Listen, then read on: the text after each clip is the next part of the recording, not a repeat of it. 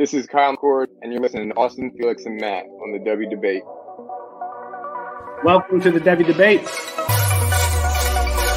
All right, boys, are we ready to debate? Austin, you tweeted something, girl. You tweeted your running back tonight. Explain yourself.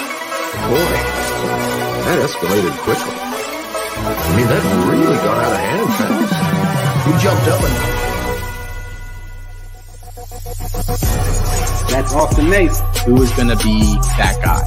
And for me, Bijan Robinson is still going to be that guy. Back to the ground with Robinson who spins and then tries to bounce it. A stiff arm, another one as he rides it, keeps his balance. They're going to say he stepped out, but I'm I'm Felix Sharp. Say, I know you didn't think that we would get through this episode without mentioning the name one Zach F. Wilson. screener draw. Oh, Wilson is going to uncork for the end zone, and he drops it in beautifully. And it is his roommate Dax Milne on the touchdown. That's Matt Bruning. G. Scott Jr. Obviously, I waxed poetic about him on the last episode, so I won't do that again here. And this time it's Fields on the carry. Watch out. Justin Fields. Hello, Columbus. 51 yards. Bruning, are you ready to go head to head with me? I am. Got to get my popcorn out here. Hold on.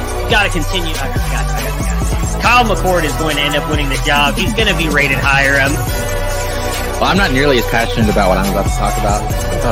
Our apologies to Kirk Herbstreit. We ran out of time. We'll get him rescheduled soon. And for Matt Bruning and Austin Nace, I'm Felix Sharp. Good night and good luck.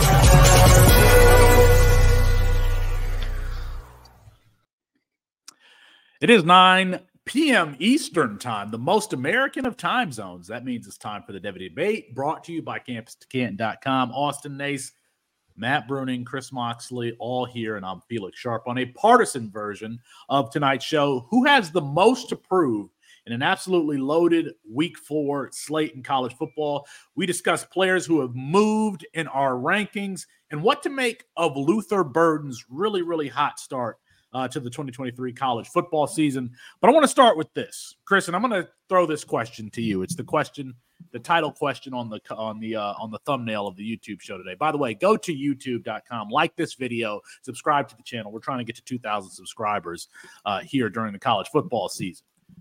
Quinn Ewers or Shedeur Sanders, Chris Moxley. Now, let me get. I know you've got your own statistics. As a lifelong uh, Colorado Buffaloes fan, I want to give you uh, some of my own.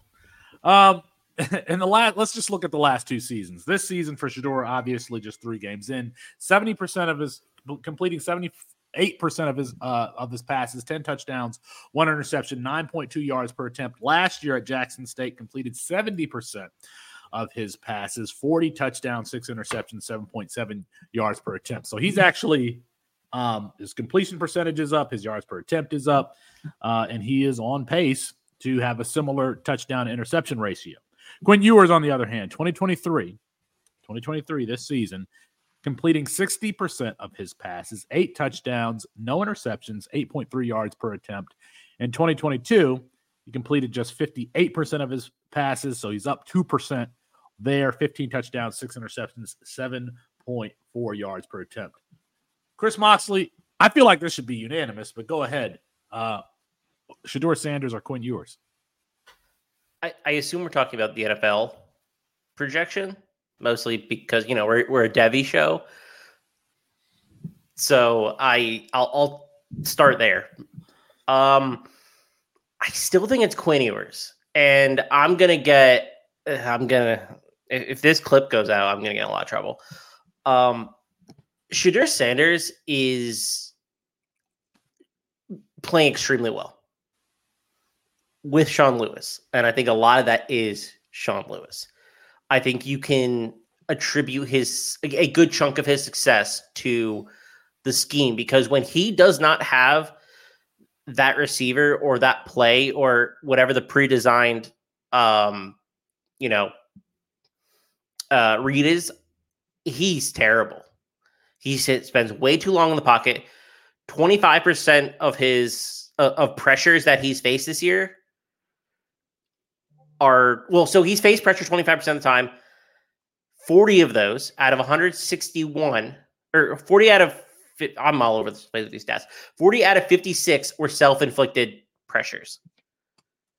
Not not on his line. And his line is not very good. I'll, I'll give you that. But he's holding the ball way too long. He's indecisive decision making. He's not getting the ball out either. And it, like just to throw it away, he he's just holding it and holding it. And it's so I, I think it's a processing question at that point, or like the ability to extend plays because he's not very athletic. So you're seeing all these post, I think, play call issues line up. And so that gives me an indication that Sean Lewis is really helping him out in that aspect.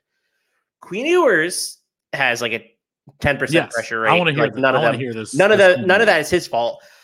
Um he has point what is it, 0.7 seconds less to throw per play. And I don't think he's been great this year, but I thought I still think the his prospect profile is really good. And like I still buy into what Quinn Ewers is.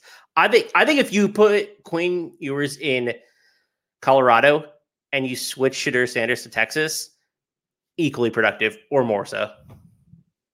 Like I Matthew, Like- Matthew, are you, are you going to stick up for your boy? Not, not, not going to Matt. All right, let me let me take. Oh this. no, Austin Austin left. You go first. Yeah, I'm looking up stats. So go ahead. I want to back my argument up. So you go first. Wait, No, wait. I'll, I'll go next. The one thing that Shedeur Sanders has been that Quinn Ewers is not is consistent.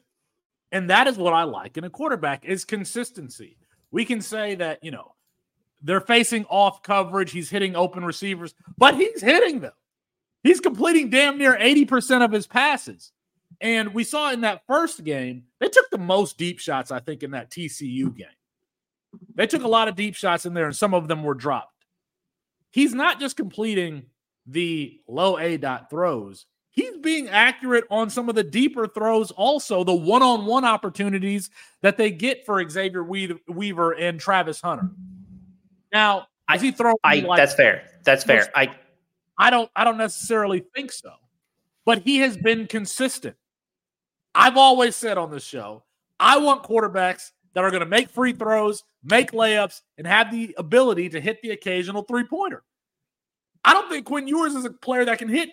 He misses layups. He misses dunks. He misses free throws. When are we going to start making stop making excuses for Quinn Ewers? And I'm looking at my my rankings here. I'm like, why is there so much of a difference between these two? The thing that if you just saw these guys play and you weren't aware of their recruiting pedigree, and they just had on black helmets with no jer- with no numbers, with no names on the back of them, you would pick Shedeur Sanders. You would. The thing that is holding up Quinn Ewers is recruiting pedigree and the fact that we've kind of anointed Sark as a Lincoln Riley type where you have to have his quarterback. But he hasn't lived, he's been more, he's been more uh uh, uh Spencer Rattler than Caleb Williams, Quinn Ewers has. So these guys are not infallible, even when you have a highly touted and decorated recruit go to an offensive mastermind. Shedeur Sanders has been consistent. Now, again, has he made any throws that I'm like, oh, that's an NFL throw? Not necessarily, but he's been consistent where Quinn Ewers hasn't.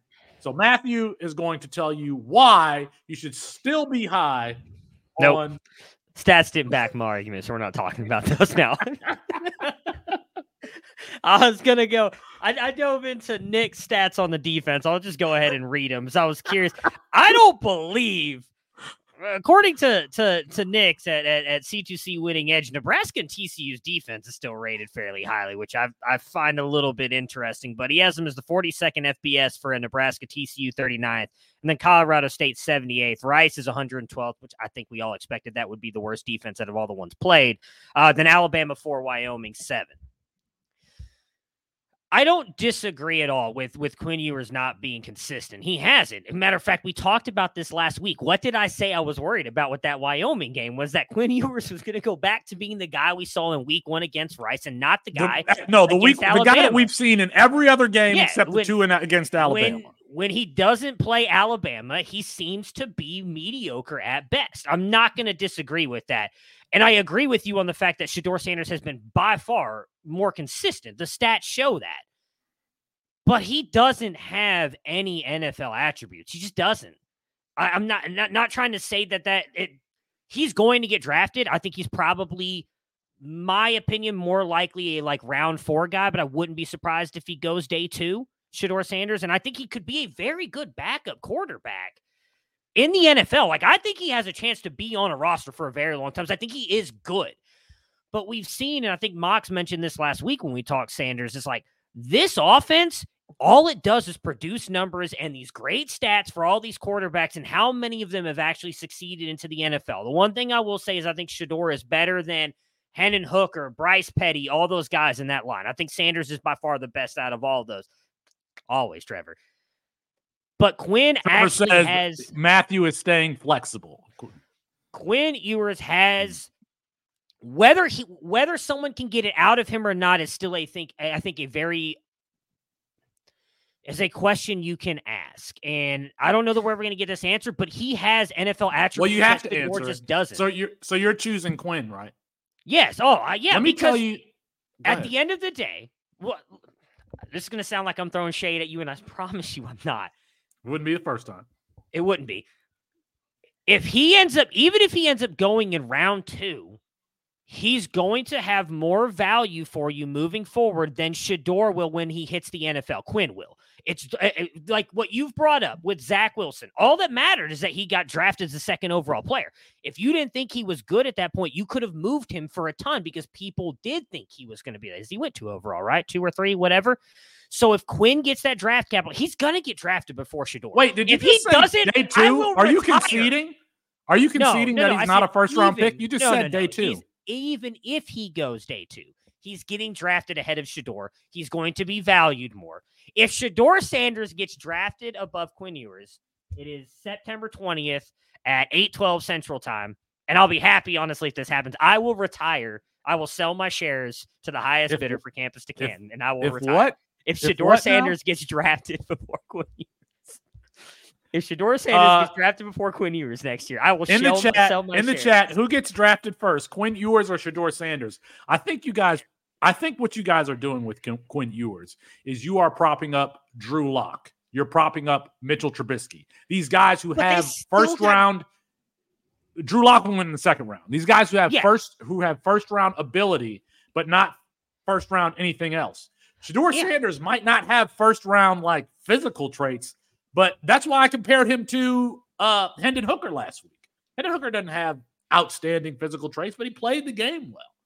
I What does that do for I you though? He's, It doesn't. If he's at a That's the hooker, it doesn't do anything. He wouldn't have gotten drafted in the first round even if he didn't blow his knee out. That's our point. Like, look, nobody is sitting here telling you that Quinn Ewers is Caleb Williams. Like you said, he's closer to Spencer Rattler. Dude, 85% of the college football quarterback landscape is closer to Spencer Rattler than they are Caleb Williams. Slander. Nobody's that, nobody's that close to Caleb Williams. Nobody is. But Quinn Ewers has a much better shot of getting first round draft capital than Shedeur does. And in the game that we play of fantasy, that's all that matters because you're going to have Matt Brunings in your league that when he gets drafted in the 20th, whatever, next year, and they're going to be, oh, he's going to be the starting quarterback for this team. Matt Bruning will go buy Quinn Ewers because he still believes in him. You're not going to, nobody's going to go buy Shedeur when he gets drafted in the third or fourth round. And it's going to be a backup quarterback for someone like Hendon Hooker was. I think that's what me and Mox are saying. Death, I'll also concede. And Matthew taking my comparison to the most literal point. He does this in the Slack, you and know. it frustrates me to no end. Makes good. Uh, makes for a good Austin, your internet is now working. Do you have an opinion? Please speak some reason into this. And you've also been, I think, I've been a lifelong uh, Colorado Buffaloes fan. So maybe you. Uh, I don't really have any thoughts on this because we've talked about it the past two weeks, so I'm I'm I'm good to move on here. You don't have any thoughts on. Okay, whatever. Give me Shedeur. Give me Shedeur. What do you, I actually think Shedeur. the more interesting topic to talk about tonight would be: Did you hear that Deion? I think came out today and said that his son doesn't intend on entering the draft this year. He intends on Yeah. entering next year, which I actually think is kind of That's smart. not surprising. But yeah, I agree. Not because he like you know whatever. I don't know if he's going to get better in the next year or whatever. But no Caleb Williams next year is nice. No Drake Maye Oh. either. I'll bet that. Well, I'll do a tattoo bet that Quinn Ewers goes earlier in the draft this year than Shedeur Sanders. You need help. Stop. You need help. I'll get No a more will get a Colorado bets. Buffalo logo. Logo. Hey, he, he's made it work. He's made it work so far. So I, I like my odds. I'm, I'm I'm starting to even agree more with This Moxie. witch doctor stuff. Austin doesn't want to touch the Shedeur Sanders topic with a 10 foot pole. That's what's happening here. Housekeeping. The morning show on Saturday mornings, uh, we're having a lot of fun there. We're actually getting a lot of good viewership. Better Sports is producing the tailgate this year. Uh, Will Chudy is producing. We got commercial breaks, we got music, we got everything. And I think I'm going to be hosting this week. I'm going to be hosting this week. So there's going to be chaos this morning, 10 a.m. Eastern. So come by, stop by, and hang out with us as we get you ready for the college football slate, really like no one else can, because legacy media, they're always team focused, head coach focused. And our uh, shows, family of shows, including the tailgate on Saturday mornings, is really player focused because if you are just tuning in for the first time, that is what we do around here. We're playing fantasy football with these guys, Shedeur Sanders, Quinn Ewers, all the guys that we're talking about today. We're playing college fantasy football with them. And then when they declare for their, their NFL draft, they're added to our NFL fantasy rosters. So our content is really player focused. And we're trying to project who has the best chance at NFL success. That's really what we do around here at Campus to Canton. Help us get to 2,000 YouTube subscribers. If you like this content, go ahead and hit that subscribe button and like this video. What should Colorado the expectations be for Colorado for the for the remainder of the season? Austin, I hope I can throw this one to you. They've got Alton McCaskill coming in. Uh, they've got two big games here back to back at Oregon and then USC at home. I kind of want to go to that USC game. Arizona State is like in shambles with injuries. I think that they have a chance to win that one. They have a chance to win Stanford. They have a chance to win UCLA. Arizona, then they, I mean, the Pac 12 is actually really good this year.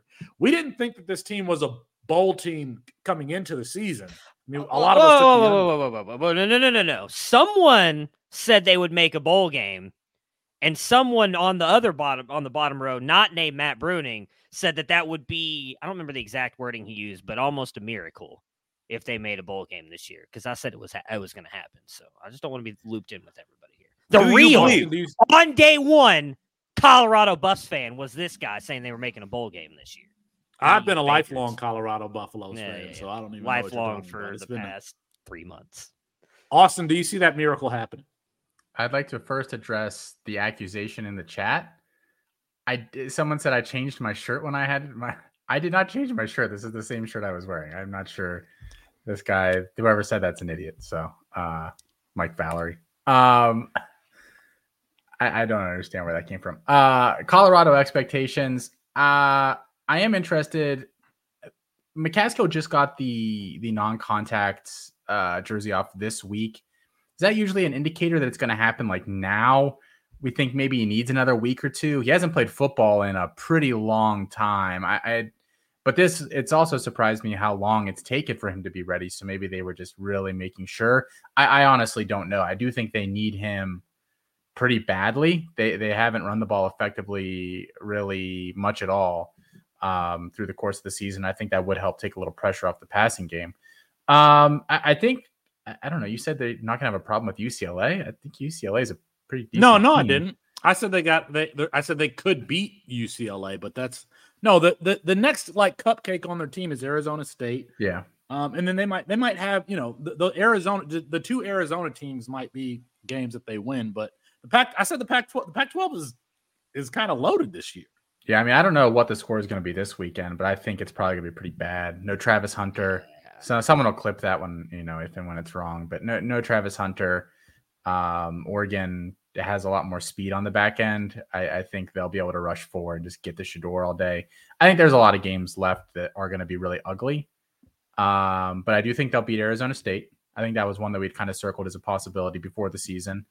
Um, Arizona's an interesting one. I I think the problem with a game like Arizona is Arizona can score with them. Mm-hmm. And we said before, like you either gotta be able to get home with four and drop to defend them, or you just got to be able to put up 60. I think Arizona could put up 60 with them. So I think that'll be an interesting game too.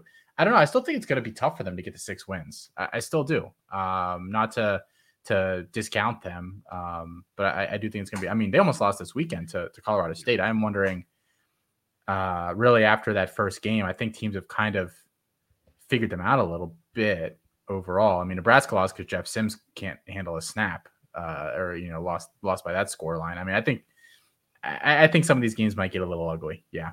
Well, we, I mean, we, t- I, I don't know if it was on this show or on a Waldman show, but I talked about the fact that, I mean, how many, how often were we seeing defenses rush three against Colorado? And then one of the reasons why that Colorado State game was so close is num, uh, Colorado's number eight, Kamara. He had two sacks in that game, was kind of a, dis, a disruptive force. And you see what you can do to this team if you have a pass rusher, if you have some athletic guys who can get around the edge. I mean, I would expect. I don't know. I don't know why I'm spitting on myself. Um, I would by expect the, that they would.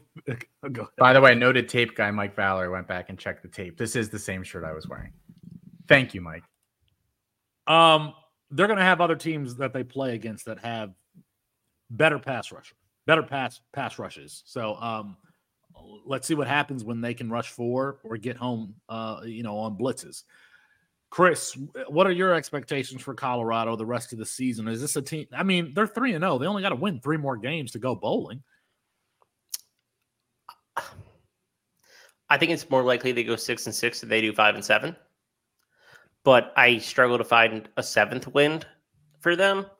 Um, so like I, I think Arizona State is a win, and I think Arizona is possibly a loss, and I think Stanford is probably a win. Yeah, but I don't think that they can really hang in the other games. It, the, the thing about early season success for Colorado was that they're healthy. The depth of this team is frankly terrible. They're, they're starting 11 on each side is pretty good. But when you get to that second unit on, on almost every position, it's really worrisome. So, yes, they're healthy now, but now they're down Travis Hunter when injuries start to accumulate, like they do for every team in the country, you're going to see this unit exposed. And so down the stretch, I think it could get ugly. I think if you get you stay healthy through Arizona State and Stanford, you're probably looking at six. That is currently my expectation. I would give them the benefit of the doubt at the at their home games, and so their home games, uh, the remaining the remainder of the season are USC, Stanford, Oregon State, and Arizona. They finish on, on the road back to back weeks, Washington State and Utah. So, Matthew. Yeah, I, I, think they definitely get to six. I think they easily get to five. Arizona State, with I mean, they're on what their fifth string quarterback. It feels like like that. I don't think they've they're got really so bad. Any, yeah, they they've already lost multiple offensive linemen too. I, I don't think there's any shot they have a chance to stay in it. I think that they're better than Stanford, so I think they win that one, even if it's a close game. So then you're just looking for that one more win. Because I, I agree with Chris. I think it's hard to find seven. The one that's interesting to me is Oregon State. And I like Oregon State. Thinking the same thing stylistically. Yeah, like I think if the defense can slow Colorado down, then Oregon State has a chance to win it. But if they can't, I don't know that DJU and that offense can keep up with them. So if they're able to score enough points, I think that's actually the one that maybe they sneak away with, and it's not Arizona because I, I agree with what Austin said. Like I think Arizona will match them point for point. So maybe that comes down to kind of like the TCU game, like whoever's got the ball last wins, and if it's Colorado, then they end up winning it. Maybe that's how they get to seven. I would find it very hard that they don't get to six because I really think Arizona State and Stanford are lock wins at this point. So they've just got to pull one of those games out. We've seen, I don't think it's Oregon or USC. I don't think it's UCLA because I do think UCLA is a really good team. But like honestly, after them, like, I think they could. Eh, if we don't get Rising back again, I know Utah's defense is good. I don't know if that offense can keep up if Shedeur and them are able to put up points. So like I think Utah could be at Washington State. I really don't think that great. So I think they could get any one of those bottom four games outside of UCLA. So all they need is one to go bowling. I think they will. I make the spread in everything but er, I, I just checked. Uh, everything but Arizona over two touchdowns for the other team. So like I don't think those games are going to be particularly close. Hey, I actually make the Oregon State's one like 17. Where where's the is there a place is it for ESPN Plus members only where I can look at post game win expectancy? Is that an S and P thing? Uh, actually, Bill Connolly has it available on a Google sheet that you can go to his profile for. And I actually think Nick has it in his database as well. Okay, because I'd be inter- I'd be interested to see what their post game win expectancy actually was for the TCU and the Colorado State games, because they're they're three and zero right, and that's the other thing. They're three and zero right now. I would say easily- if you're being easily lost. generous and like they probably should be you know two and one. They probably should have lost one of Colorado. Like that that's also something you have to factor in. Are they on the good side of you know a little bit of uh, luck right now? And then if that flips, what what's that look like? I think that would be an interesting thing to look at. I have to go see if I can find that. I'd, I'd rather have some luck than no luck at all. Like it, it matters. I mean, you know, they're still three and zero. Oh, it definitely matters. But I mean, I think you know if you're getting luck now, who yeah, I don't know if you're going to get that all season. That doesn't always necessarily work out that way. It usually evens out by the end. lots of people in Boulder going to these games, but they don't have coordinated chants like you would see at Florida State, Michigan, Ohio State. You need to have a more intimidating presence as a fan base uh, there in Boulder. Um, you can try your luck on PrizePicks. Use promo code C2C for a deposit match of up to $100. We actually go through um, some suggested player props to play on Saturdays on the tailgate. So if you want to tune in, we will give you some particular plays. Somebody that has been um, getting play all year is Luther Burden. Now, I've been critical of Luther Burden, but you look at his statistics on the season 22 receptions, 327 yards, um, three touchdowns. He only has one carry on the season, which is odd to me. Missouri is actually 3 and 0. Two games over uh, 100 yards, one game at 96 yards. I mean, he's he is balling. He is balling. Uh, I don't Chris, what are your thoughts on Luther Burden here in year 2? I think you have to be encouraged. Uh, so I'll preface everything with saying this that the Eli Drinkwitz slot receiver is like one of the mo- like it's kind of a hack that people aren't aware of, but he's been an offensive coordinator for a long time before uh, App State and then now Missouri. But I mean, some of the guys that he's produced have been really, really productive players, like Jakobi Meyers when he was at NC State, Thomas Hennigan at App State. You go even further back to 2015, Thomas Sperbeck at Boise State, who actually holds the Boise State all-time receiving record. So this is a guy who feeds his slot receivers. 2020, 13% of the time he's coming out of slot. Uh, that's mostly Dominic Lovett position. 2023, 85%.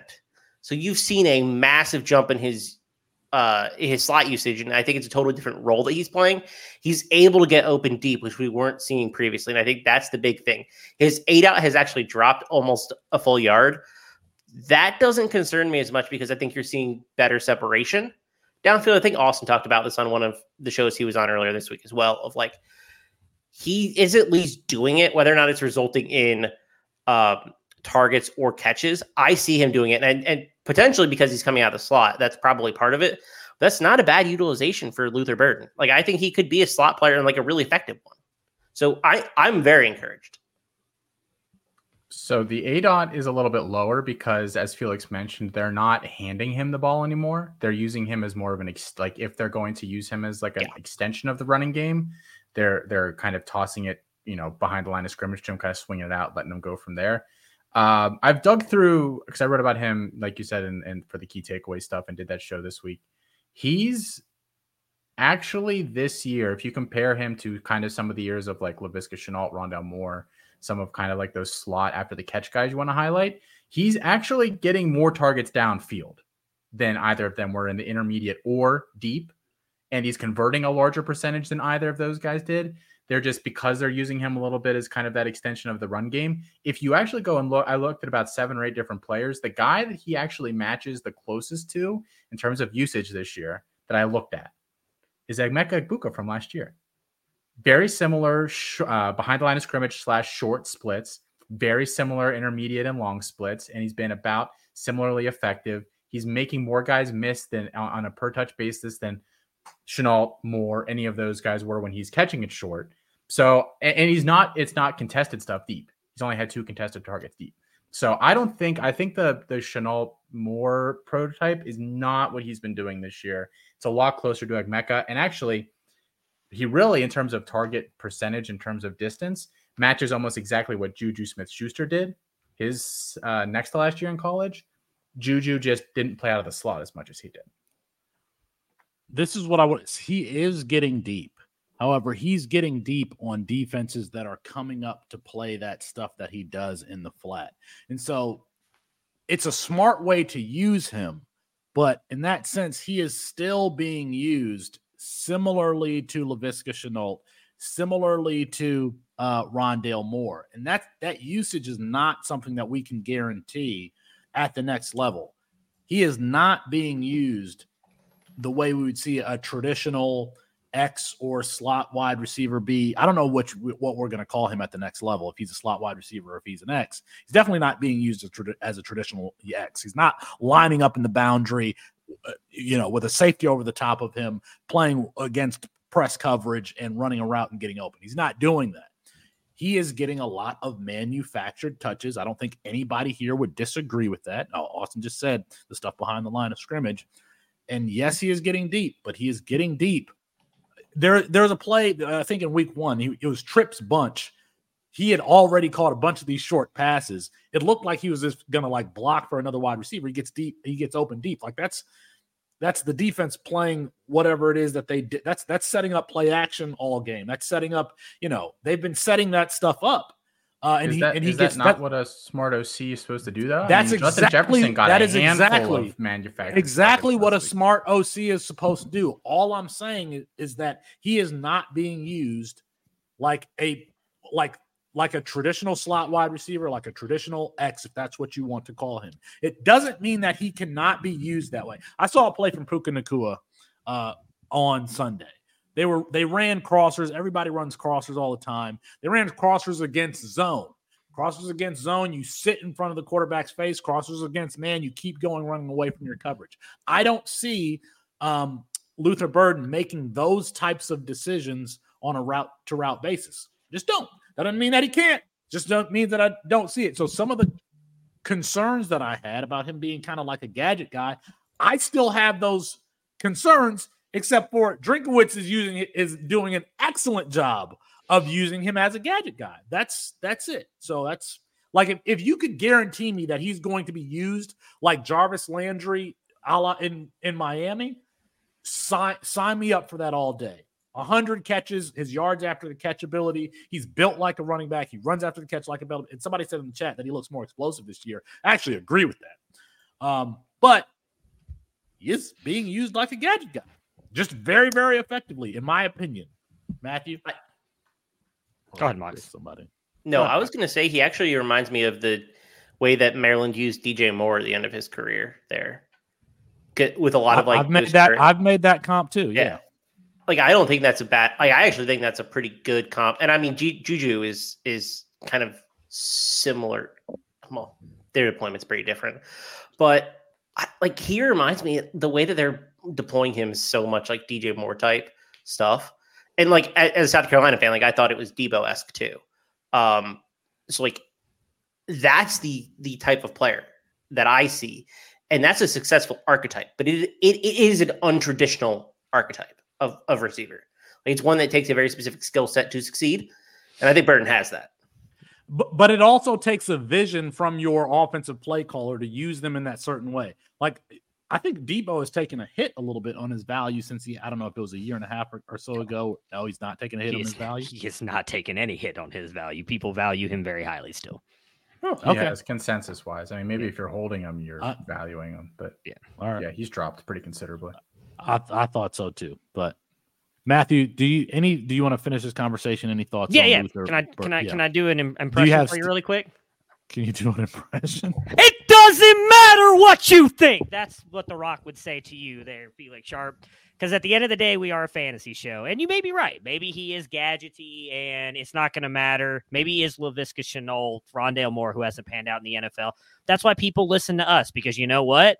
Still going to put up the stats, and people who aren't paying attention are going to look at him and be like, dude, look at this guy balling out at Missouri. He's athletic. You know he's going to test well when it comes to the combine. He's probably going to get first All round draft things that we knew about Rondale Moore and Laviska Shenault. All the same arguments could be made. That's right, sweetie. Let me finish. So at the end of the day, if you think he's going to be Laviska Shenault, then when we get to that point, we tell you to sell him. We're not telling you that you may be wrong on him being gadgety, but it does matter what he's doing. This is exactly what Nate Marquise, Chris Moxley, pretty sure Austin Nace, and Matt Bruning have been telling you guys all offseason was going to happen with the coaching changes that they made at Missouri with Luther Burden. And that for us is all that matters because he's balling out for you on the C2C side of things. If he gets first round draft capital, if you think he's going to be Laviska Shenault and Rondale Moore, not Debo or Emeka Egbuka, then you move him.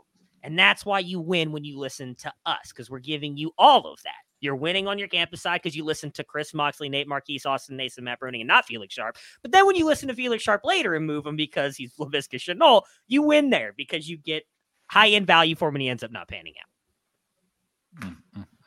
Okay. Uh, let's move on here. Uh, another player that is having a really good comeback season. I don't know if we want to call them that. Tyler Van Dyke and the Miami Hurricanes. They're three and zero, uh, including a kind of they didn't boat race Texas A&M, but Texas A&M couldn't stop them defensively. Tyler Van Dyke completing 76% of his passes, eight TDs to one interception, only been sacked twice. Got three wide receivers with more than 15 receptions. This is a guy back when he was battling with Jake Garcia and behind D'Eriq King. I was like, this guy has the juice. He had it in 2021, didn't have it in 2020. Had it in 2021 with um, Rhett Lashlee. Didn't have it in 2022 with Josh Gattis. Who could have seen that coming? And he seems to have recaptured some of that magic uh, with Shannon Dawson at the helm. By the way, I saw a picture. Is Shannon Dawson white? It, like I thought, I had thought all along that Shannon Dawson was a black guy. And then I saw him on the sideline, and I was like, "Is is uh, okay?" We'll, we'll yes, we will confirm. We're going to sure do some. Pretty sure he's. we're going to do some reporting. I thought he was a black dude. And so when I, I, can tell you he's not black. I can tell you that much. That I assume that he was black. Shannon Dawson. No, that, that's that is not like, the case. Anyway, uh, I was actually disappointed to find out. No, no offense, but I thought I thought I was cheering for a black uh, OC over there. um, anyway, I, and I, I was actually I was heartbroken when I saw this. I'm just being honest. Sorry, I'm just being I'm just being honest. I thought out he was black. Um, we'll we'll edit this out. We'll edit this part out. Uh, Chris Moxley, Miami, Tyler Van Dyke, are they back? I think they are certainly more back than they were last year. I, I actually have been really impressed with Tyler Van Dyke. I watched their game against Bethune Cookman uh, last week, and he was hitting like all the throws. Uh, I mean, he he was hurt last year, so like I think that's a little bit part of it. But also, Josh Gattis is like this like malevolent influence on any offense that he coaches. Big time throw rate is three times higher. Adjusted completion percentage is up from 75.8 to 86%. That is insane. His ADOT is essentially the same. It's a little bit lower, but I think that they're scheming up easy throws for him. And when he takes shots deep, he can. They're utilizing their receiver speed extremely well, which is something that they weren't doing last year. Like this is a fast team. And so I think they're doing a or last year they were doing him a disservice of not stretching the field and and like getting like he's aggressive an aggressive quarterback. Like let him cook downfield. And I I think they this is a really good match between Dawson and Van Dyke, and the offense has every reason to be excited because they they performed really well against Texas A&M, like really well. I was super impressed because I think that team is Texas A&M team is pretty good. So yeah, I they're back at least for this year. William asks William asked a question in the chat. That's actually a good question. He said, "What constitutes?" He didn't say what. I'm translating for him. He says, "What is back? What constitutes back?" I mean, I think that means is can they compete in the ACC? You got Florida State, Clemson, um, yeah. and North Carolina. Can they compete with Clemson? Uh, maybe. Maybe this year. Can they compete with? I think Florida they could State? beat Clemson this year. I they I think they can compete with all of those teams. There's not like a dominant. I mean, we saw on Saturday with Florida State playing Boston College, albeit you know with the weather and in their place. But I mean, that was a close game. I don't think that there's no team in the country other than Washington that is just going is just looks unbeatable. Why? I don't think I don't think Washington, Washington might not lose a game this year. And I, other, uh, go ahead, Mox. No, I was just going to say I think that there's a chance they could beat FSU and Clemson, and I, I certainly would yeah. rate them over North Carolina right now. Um, yeah, I agree. I, am really excited, honestly. I, I really like what I've seen from Van Dyke, and I really like what I've seen from this offense. It's aggressive. Um, but it also plays to his strengths as a quarterback. And I, I last year's offense obviously did not do that, but two years ago it did with Lashlee. So I will say that they are back insofar that they can contend for the ACC and that Tyler Van Dyke looks like a good quarterback again. That's back Yeah, enough. and me. An- our friend Andy Starr from the um Andy, I forget. John does Andy, forgive me. John does so many podcasts that I forget Tilt. which one you're on with him. I full, it Full is the full tilt. It is the full tilt Devy podcast. Uh, he says, does Xavier Restrepo uh, have NFL value? I mean, a lot of these successful slot wide receivers have some sort of NFL value, albeit on day three from you know from Hunter Renfrow to uh, Cole Beasley to you know guy. Well, who's I always forget the Alabama wide receiver who played over Slade JoJo Bolden. Earl and yeah, Slade Bolden. He got drafted by what the um the Baltimore Patriots. Ravens. So no, no, no. I think it was the Ravens. I'm pretty sure it was the. I think he's on the Ravens team. I think Slade Bolden. Somebody check me on that. just the- fe- in it just the- feels like a. Patriots draft pick. It does Oh, feel was like a Patriots draft. He was signed. He was It- signed by the Ravens. You're right. Does he remind you of I any thought, yeah. other other players? Julian Edelman, So Wes Welker. Xavier Restrepo. Yeah, just curious. what, are you, what are you trying to say? There's a big race theme in today's show. Uh, It's Austin's reason. favorite. Uh, it is Austin's favorite. That's why he's so tall. Everything's today- race. tonight. Uh, uh, Austin, who's the QB three after Caleb Williams and Drake Maye? Uh, good question. I don't think there is one still. Is that crazy? There has to be one. You have come, come with an answer. There's going to be a third quarterback drafted. Well, drafted, sure. I mean, I still think. I so here, here's why everyone's saying, you know, this is kind of the year of the quarterback in college. If you go and look at a lot of the guys that is that are succeeding across college this year, they're fifth or sixth year guys that have that COVID year under their belt, and they probably sat for a redshirt year. We're talking, you know, Jayden Daniels, talking Bo Nix, we're talking Penix, we're talking, you know, pretty much all those the those kind of guys have been in college for so long. They're very experienced. It's like dropping a NFL backup into college and, and kind of letting them cook. So I, I don't feel great about the projectability of any of those guys. I think the bucket that you're talking about is, I don't know. I mean, I, yours, McCarthy. I think if you want to toss Shedeur in there, that's fine. I don't think any of them are day one players, which is kind of just why I'm not sure I really care. I mean, maybe Michael Pratt. I don't know. We have we, we got that one really good game on him, and he's been injured this year. So you know, what's he look like when he comes back? I don't know. I don't know. I don't think there's a, a, a great uh, other name in here. I think that there's a chance that Jalen Hurts and um Kenny, who's your what's your Pittsburgh quarterback? Kenny Pickett. Kenny Pickett. I think, but because Jalen Hurts was a fifth year sen- senior All Star, or was he only a, a fourth year senior? Regardless, he was a, Uh, he was a senior. What I'm saying is, is that I think that they may have changed the mold on this thing a little bit, where you have would have wanted a quarterback to really declare after the third year, make sure the NFL is like demanding that they come they come to the league. But we've seen guys stick around in college in those two, and then Hurts was four. He was a fourth- four years. he was a four year. Okay, Kenny Pickett was a fifth year, but um, but we've seen we've seen them command draft cap, not only command draft capital, but like play well. I think that there's a chance that the NFL may not may I don't know, but may not care if you stuck around for your fifth year, maybe even your sixth, if you are playing at an exceptional level. And both Michael Penix Jr. and uh, Bo Nix have been playing at an exceptional level for the last two years. I think it's going to be like if you kind of know what you're getting with those two. I, I think it would be hard if you are a considering quarterback in the NFL draft. Are you going to go with like Michael Penix Jr. or Bo Nix or or Quinn Ewers or Kyle McCord? I kind of think that you're going to go with the the the players who you've seen their ceiling.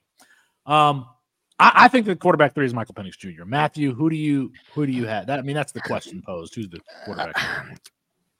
I would I find it hard to think it's going to be Penix, maybe because I'm just so worried about the medicals and how that's going to pan out. Like, I, I don't disagree with what you said about him and Bo Nix, but what we've seen these NFL teams do, in my opinion, more often in the top picks, which I think is where QB3 is going to go, they're going for a guy that they haven't seen the ceiling on. Like Kenny Pickett didn't go in the top 12. He went later on to the Steelers because they knew what they were getting and they felt like they needed a quarterback when you saw guys like Zach Wilson, Trey Lance, and these guys go that we know aren't exactly polished prospects, but you think the ceiling is way up here, they're taking them because all these NFL head coaches have this ego that I can fix this dude.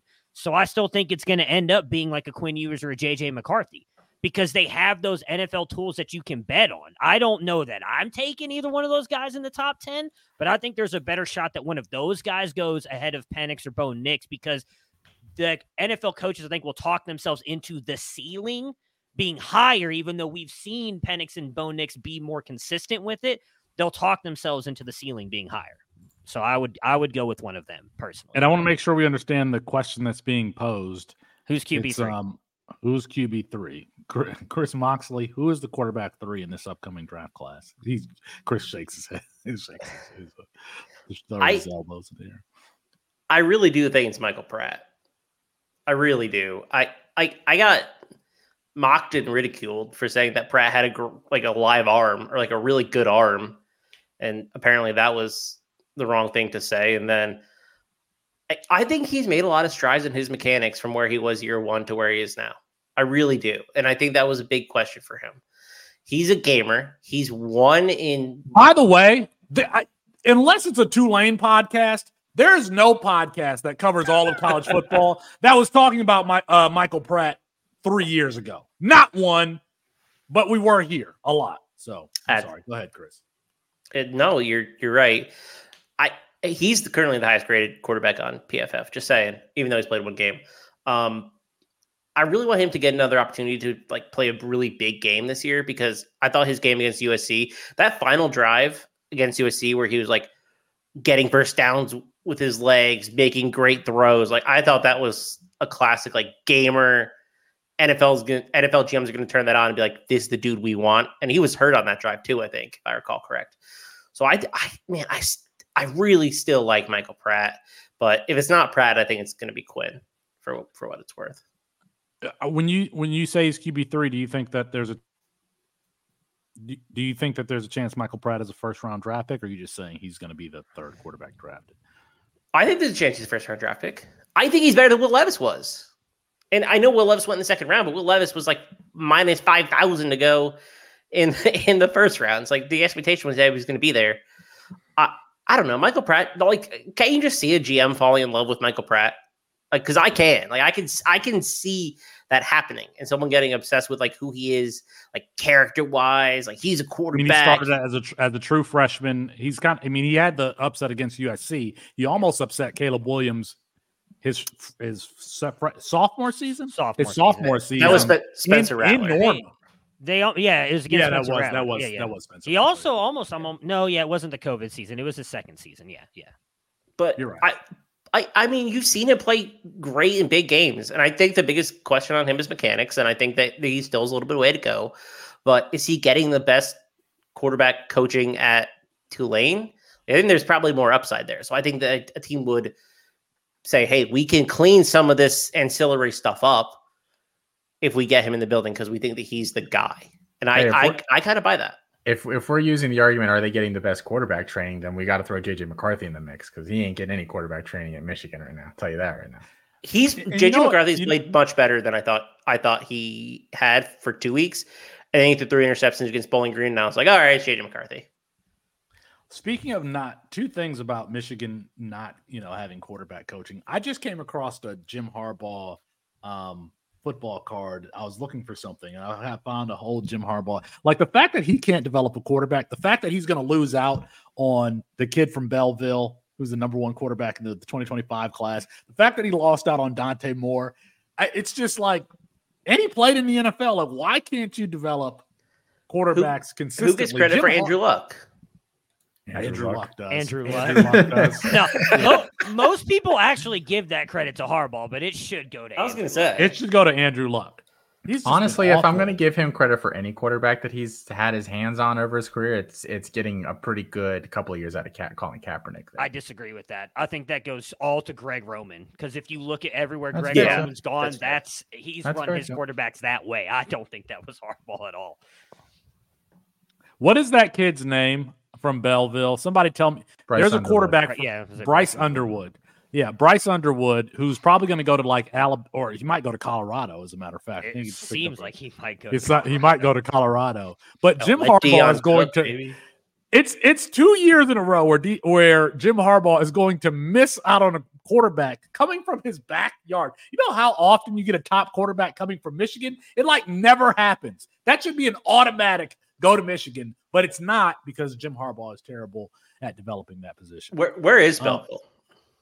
Belleville is like a little bit uh, west of Detroit. On I'm So pretty it's- sure it's so- on so it's- It's within like 45 minutes probably of campus. It's within 45 minutes of Ann Arbor. W- Which- way within which the 45 same thing- minutes of Ann Arbor. same thing With Dante, Dante Moore. Moore. Yeah. Dante Moore is just north. Yeah. Um, all right, let's uh I wanted to speaking of not having faith in something.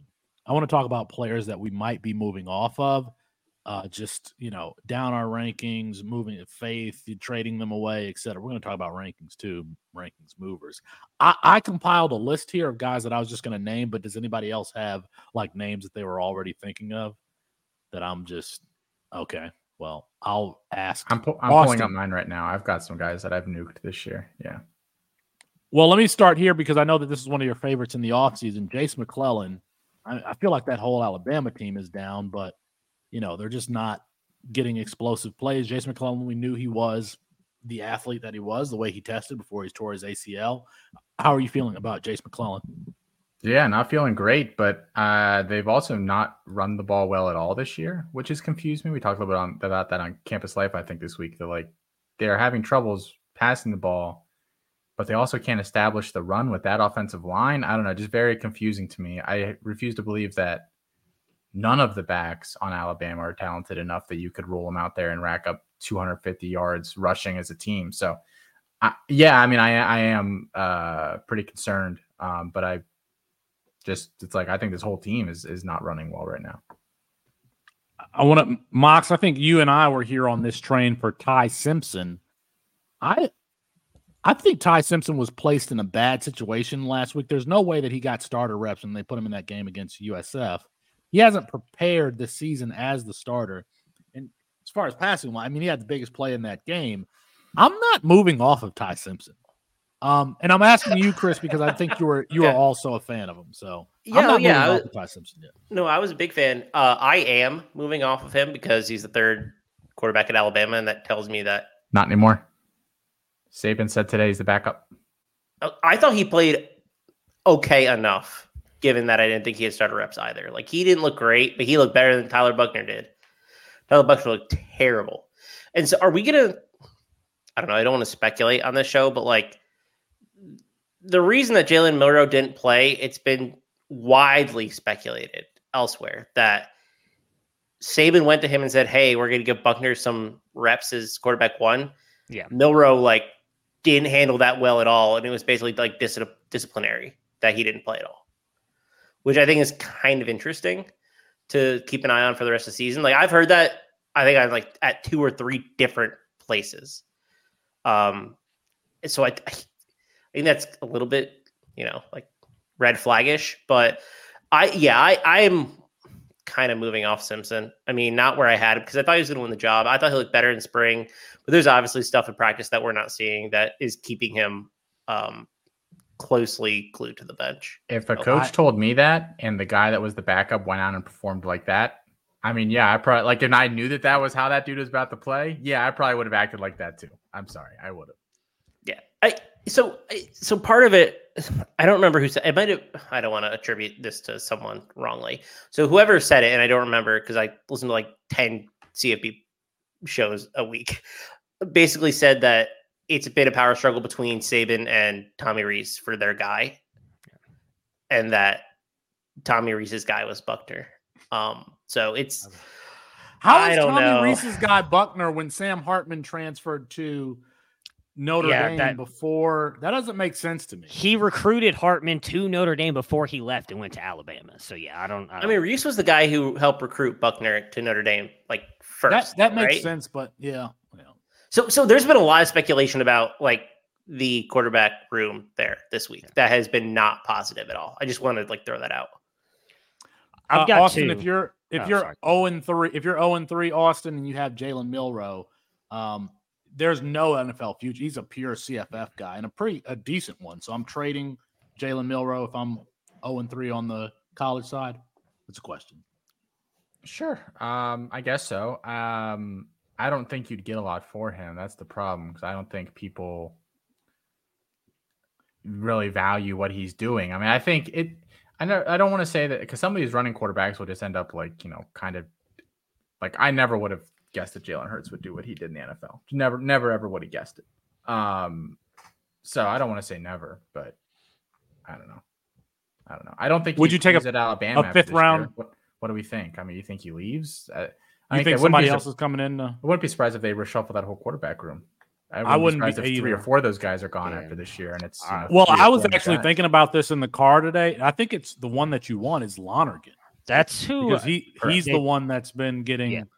Like if you can slide in. If Dylan Dylan Lonergan was the starter there, that doesn't mean he's going to be great or be fantasy relevant, but he, it seems like if if uh if Jalen Milrow is Cam Akers, it feels like Kyren Williams is Dylan Longer Lonergan. I hope that analogy made sense. Or I think there's there's under twenty percent chance that Lonergan's the guy next year. I think they're going to go to the portal.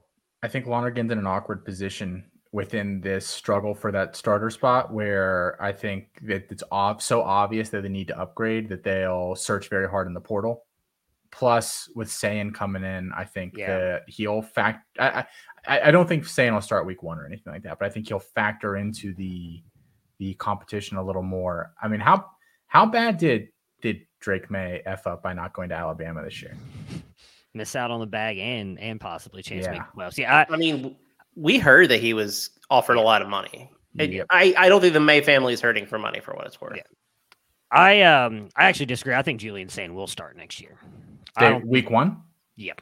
I don't think I don't think Nick Saban's going to have any concern about that whatsoever. 12 12 team playoff, you've got time. They're they I don't know I don't know if you can find their schedule right now. It's not like they're starting out with Georgia. I think that they won't be afraid to throw him out there. We keep hearing everybody's afraid to do it. We saw Jaden Rashada go out there this year. Dante Moore has already taken that job. I, I've said it before. I think with these teams going to the 12 team format, 12 team playoff format, I don't think Nick Saban's going to be that worried about it. He'll throw a freshman quarterback out there. Are you sure it's going to be Nick Saban? No, that actually I'm not sure of, but Yeah, people think that Saban's It'll going to be- retire. it'll be. It'll be Shedeur and Deion next year than in Alabama. We'll see, we'll see how it goes. Oh, Oh, it's Western Kentucky week one next year. So you got you're setting Right. quarterback up for success regardless of who. and it's that's a gonna that's a Exactly. that's a uh, position that we're looking to see who's going to fill that quarterback spot next year at Western Kentucky. Matthew, you you said you had to. Yeah, it's Go just on, Cade Klubnik and Ty Simpson. They're getting tanked back into the 60s like they were last year when I got called out for. it. That's all I got to say. And Brandon Ennis, if I'm being honest. I'm really worried he's going to be a year one zero, unfortunately. Austin, you had did you have a list of guys you're moving off of? Oh, sorry. Yeah, I'm, I'm kind of pulling some names right now. Some some running backs that I think have looked really bad this year. Jarquez Hunter and Caleb Johnson. I thought were kind of you know fringy sleeper type guys that could have maybe gone in like the third round. Both have just quite frankly stunk this year. And actually, this isn't even a shot at you, Felix, but this this player has really disappointed me in terms of role and production this year. Miyan Williams has basically been relegated to the third back there. Chip Trayanum's passed him. he has, Um, which is so yeah. weird to me. He I mean, ha- he has for- passed him. as a lifelong Chip Trayanum uh, fan that gave up on Chip Trayanum because of the shift to linebacker, this still surprises me that he's kind of jumped into the RB two role there, like he never even left. Very, very uh, odd situation there all around.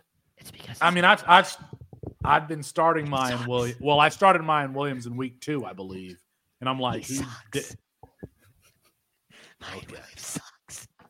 So I'm being, I'm literally look right now. I am being mocked and ridiculed. I mean, he, He got passed got up by a stuff up. backup linebacker in less than half a year. I don't what you want me to say. Guy who's We played got- running back for a full we year. got we got a dude who's who's Charmin soft, according to two of you on this podcast, and a guy who was literally a ba- the four string linebacker has already passed him up in two games. But you know what? He's the, he's a second round draft. It's been three games. Let's see if this Dude, holds up. let's. Miyan Williams played a little bit in week one.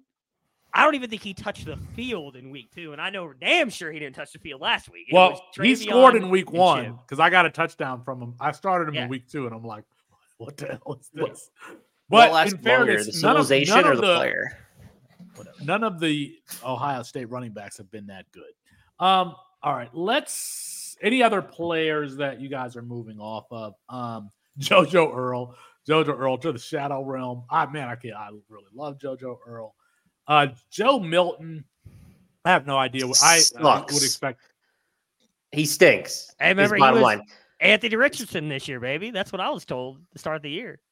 This year's Anthony I- Richardson. I bought in a little bit and I regret it because I saw him be terrible at Michigan. Then I saw him be terrible and get benched for Hendon Hooker. And then I said, maybe, maybe this time. It's like the Tobias meme from Arrested Development, where uh where he says, uh, but maybe we can. No, it's Joe Milton stinks. Bottom line. I actually think we're gonna see Nico Iamaleava in the next two weeks. I think so too. Uh, Mox, a pure CFF question. Say Bangura, who's had the touches but not the production. Are we just waiting for action for him? Because I mean, a lot of people drafted him thinking he was going to be like a RB one. I think so, but I also don't like how involved O'Shaan Allison is for this team. Yeah.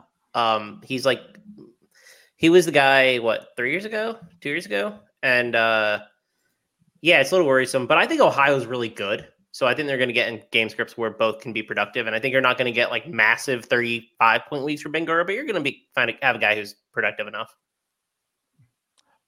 Uh, movers in our rankings. Austin, can I? Uh, any particular players that have moved a ton? I mean, one for me is Luther Burden. I had Luther Burden at like wide receiver twenty something. And listen, if he's going to produce and be that athletic, and he's going to go test well, fine.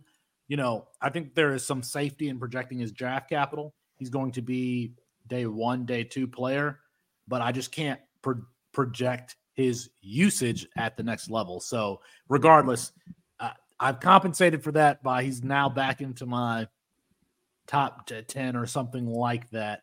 Um, so he's one guy that's moved moved up for me. Yeah, I'm trying. Like, I, I, I think some of the biggest movers for me were second year guys that I was waiting to do Mm-hmm. something. So if I was in like a, a, if I'm in a Devy league and I had them, I could flip them for something. Or if they're, if I was in a C2C league and maybe I get some CFF value. But I've nuked uh, CJ Williams, who's now at Wisconsin. I've nuked DJ Allen at TCU. I've nuked Shazz Preston. Finally gave up on Talyn Shettron. Um, Caden Saunders, I think, is is is worthless at this point. Um, Grays is is way down Yeah. there. Um, I'm trying to go through and see some other guys. I mean, I think th- those are kind of some of the big names. If we're talking about like more expensive guys that I've dropped a couple of spots, Can I say something Um, right uh, in response to the names you just identified? I think this offseason, we will need to have like a transfer portal sort of maybe ranking show for guys like, you know, Jordan Hudson going to uh, SMU this year. Like, how do we, these guys who we had high expectations for at one point and they've transferred to another, like Kyan, Kyan Grays is from what, Arizona? Like, just imagine if you went to Arizona or, or quite frankly, Arizona State with Kenny Dillingham there. I think that would maybe change a little bit of the of his picture. I think we should have a show dedicated to just talking about all the guys that switched positions and if they can get some some new life. Anyway, I'm sorry. Go ahead. right? Like like Emmanuel Emmanuel Henderson. Emmanuel Henderson going from from Florida. We knew he was athletic going to uh Cincinnati. I mean, who would have thought that? I'm sorry. Go ahead. I mean, Wait, what? Xavier Henderson, you mean? Xavier. Hen- I said Emmanuel Henderson. Oh, Xavier Henderson. Xavier re- Henderson. Yeah. Real quick, I don't know if anybody knows this, so I'll just say like Keon Grays has actually been injured, which is why he has not played like at all. But yeah, he I don't think I don't think he would have deserves anyway, right? ranked. Probably not. I don't think he Yeah. deserves to even be ranked at this point. But yeah. Any were there any okay. All right. Clay Millen gave up Clay on that hope. Yeah. Oh, yeah. Yeah. Let's move here to this weekend. I mean, this is an excellent slate of games. There are a lot of ranked teams playing each other. Florida State, Clemson, Colorado, Oregon, UCLA, Utah, Ole Miss, Alabama, Oregon State, Washington State, Ohio State, Notre Dame, Iowa, Penn State. Matthew, I think I would, as far as who has something to prove this weekend, uh, I mean, it's Kyle, to me, it's Kyle McCord on the road at Notre Dame. Um, that is probably going to be the most watched game of the weekend, I would guess. I mean, Oregon and Colorado might get a big number, but as, as far as games that we expect to be close, uh, there's going to be a lot of people watching this, and I think Kyle has something to prove that I am a player that I can, you know, go into this type of environment and pull out a win. Yeah, I mean, I said this. I think two weeks ago when we had the like it, our panic meter. Maybe it was last week on Kyle McCord. Like, I think this is the game. If he plays well, I don't think there's any shot we see Devin Brown. I still think there is a shot if Kyle goes in there and this is like a tie ball game going in the fourth quarter and Kyle has not played well and he's throwing interceptions, I would not be surprised if we see Day try and throw Devin Brown out there. But if he goes out there and wins them this game, I think McCord is like sewing up the job for sure moving forward. It's going to be, I think, a very good game. Uh, Notre Dame's defense, I think, is going to be able to challenge them a little bit. It's, uh, I'm excited for it. I think the other big game, and I don't agree with, I don't disagree. I think a lot of people are going to watch Colorado, Oregon. I don't think that's going to be a good game, like maybe till halftime, but I think Oregon is just overall the much better team. The one that's interesting to me is Florida State Clemson because I think this has got a big shot for this is a big chance for Jordan Travis and them to bounce back after that game against Boston College last week and really kind of take, in my opinion, that conference by the neck if they're able to beat Clemson. Because if they do that, I think they're going to be considered the favorites and they don't play Miami. I think it's like the second to last game of the season for them. So I think it will pop, probably come down to those two because I don't think North Carolina is on their level either. So that to me is like the really big one because Clemson's kind of had their number. And I know Clemson hasn't necessarily looked good, but you still got to go up there and beat Big Brother to end up taking taking the mantle. So uh, that is the game I am excited about. I'm glad that it's the morning game. Like it's not really, in my opinion, conflicting with a lot of other big games. So that that's uh, is the other one to me. I would really like to know the over under on this game because I think that's going to be a defensive matchup um, where both offenses may try to play keep away with the it, 55. Ball, some sort of ball 55. Yeah. I would take the under on 55. Um, so that's why Trey Benson I think is important in this game. Uh, I, he, Trey Benson has not had you know the production that we thought he would to this point of the season. Clemson is still is a good defense. I think Clemson is. I mean, I saw Nate Wiggins returning a pass for a, a touchdown. Uh, uh, so I'm, I'm going to use that pick six against an overmatched team to conclude that Clemson still has a good defense. Um, but when you play a good defense, you have to be able to get first downs on the ground. There is one other game I forgot to mention. I think this is Ole Miss's chance to really do something in the SEC. This is her shot for Lane Kiffin. prove it. This is Kiffin's shot to to take take down Saban right here. This is the best chance he's going to have, and I don't think Jackson Dart has played horrible so far this year. This is going to be their opportunity. They almost had him last year. This is going to be their opportunity right here to take down Alabama. Okay, in years past, Alabama would have had one of these games where they won, but they barely squeaked it out, and then they would go like dominate the next yeah. opponent that they play that they played. I'm scared that that could happen here.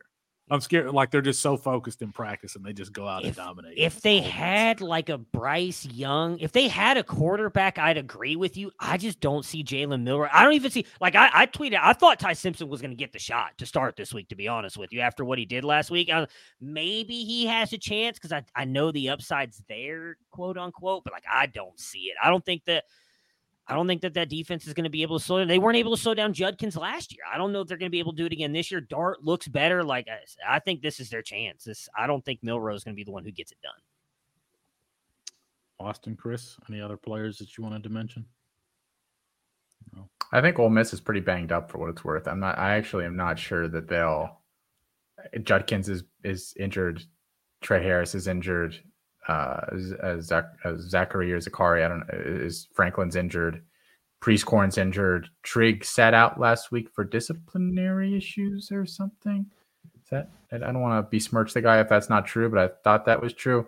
Um, so I mean, they. What I don't know what they're going to be throwing to. Who's going to be moving the ball? I, I, I actually think Alabama wins this. I think it. I don't think it's the classic. You know, they come out and hang fifty six on them, but I kind of like Alabama to kind of kind of pound pound them a little bit here. If they week. if they don't, if like old well, first I mean if Ole Miss wins the game, obviously Alabama is is you know kind of done, but Alabama might be like d- done, and I need to go find it because I talked about this last year. You're like, they're still going to be able to recruit and blah blah blah. I was like, Alabama is headed for they uh, have been recruiting here. though. He's still got, didn't they have the number true. one class last year? Like it's not like they haven't been recruiting. They just haven't yeah. had that quarterback. That's the problem. Yeah. I still projected Alabama to, you know, be in a down period. And another It's just really about- tough to be Wow. amazing every year. I mean, Georgia has It been is. very good this year, and they Well, you would think that they would be able to go back to that old school game where they just kind of overpower teams and run the ball, like you said earlier. That's the only thing that surprised me about them this year, quite frankly. I think everything else has looked pretty similar to what we kind of expected. I'm just shocked that they're not running the ball 50 times a game and not doing it effectively. I Yeah. they, they got a big offensive line. I mean, I know they haven't played amazingly, but run, you know, run blocking is a lot different than pass pass pro. You'd think they could just tell them just freaking kill the guy and you know just just have them just unleash the, their big physical guys on some of these these these other teams that just don't Caden have Pro- that I mean, of they, player. they talk about how big Yeah. Kadyn Proctor Yeah. is and how much of a man Latham's mover he big. is. I mean, yeah, all these dudes are big athletes. I think it's just the defenses know. I mean, Sark talked about that. He said they needed to go in and stop the run game. I just don't think defenses are scared of, of Milroe at all. So if you know all you have to do is key in on the running backs, and I, I mean, I think we were all kind of fooled. I don't think Jase McClellan's it, obviously. I don't think they have a special back back there right now. And mean, Justice Saban Haynes has been injured, right? He's not. He has Uh, not. he was. He's I- back now. Saban said today that he want that he thinks that Jam and uh, uh, Haynes are going to play a role at some point this season. He specifically named both those guys, which I thought was interesting. I Roydell ran a bunch last week too. I mean, Yeah. I I just think they're trying to grasp at something and see what works, and I think Saban will roll whoever through there until it happens. Well, it's uh it's going to be a loaded slate on Saturday. Again, start your Saturday morning uh, with you know what we got through this whole um show, and I didn't mention anything about Thomas Castellanos and and being one of my shoot from deeps uh, in last year's class, or the fact that UCF basically laughed in in me and Luke Probasco's face when we asked for an inter- interview with Thomas Castellanos last year. They said why. Well, I guess I'm not supposed to disclose what it is, what it is that they said. So I'll be professional um, for once. All right, that's our show for tonight. We're going to have Kirk Herbstreit on, but we ran out of time. So apologies to him. Uh, for Chris Moxley, Matt Bruning, and Austin Nace, I'm Felix Sharp. Good night and good luck.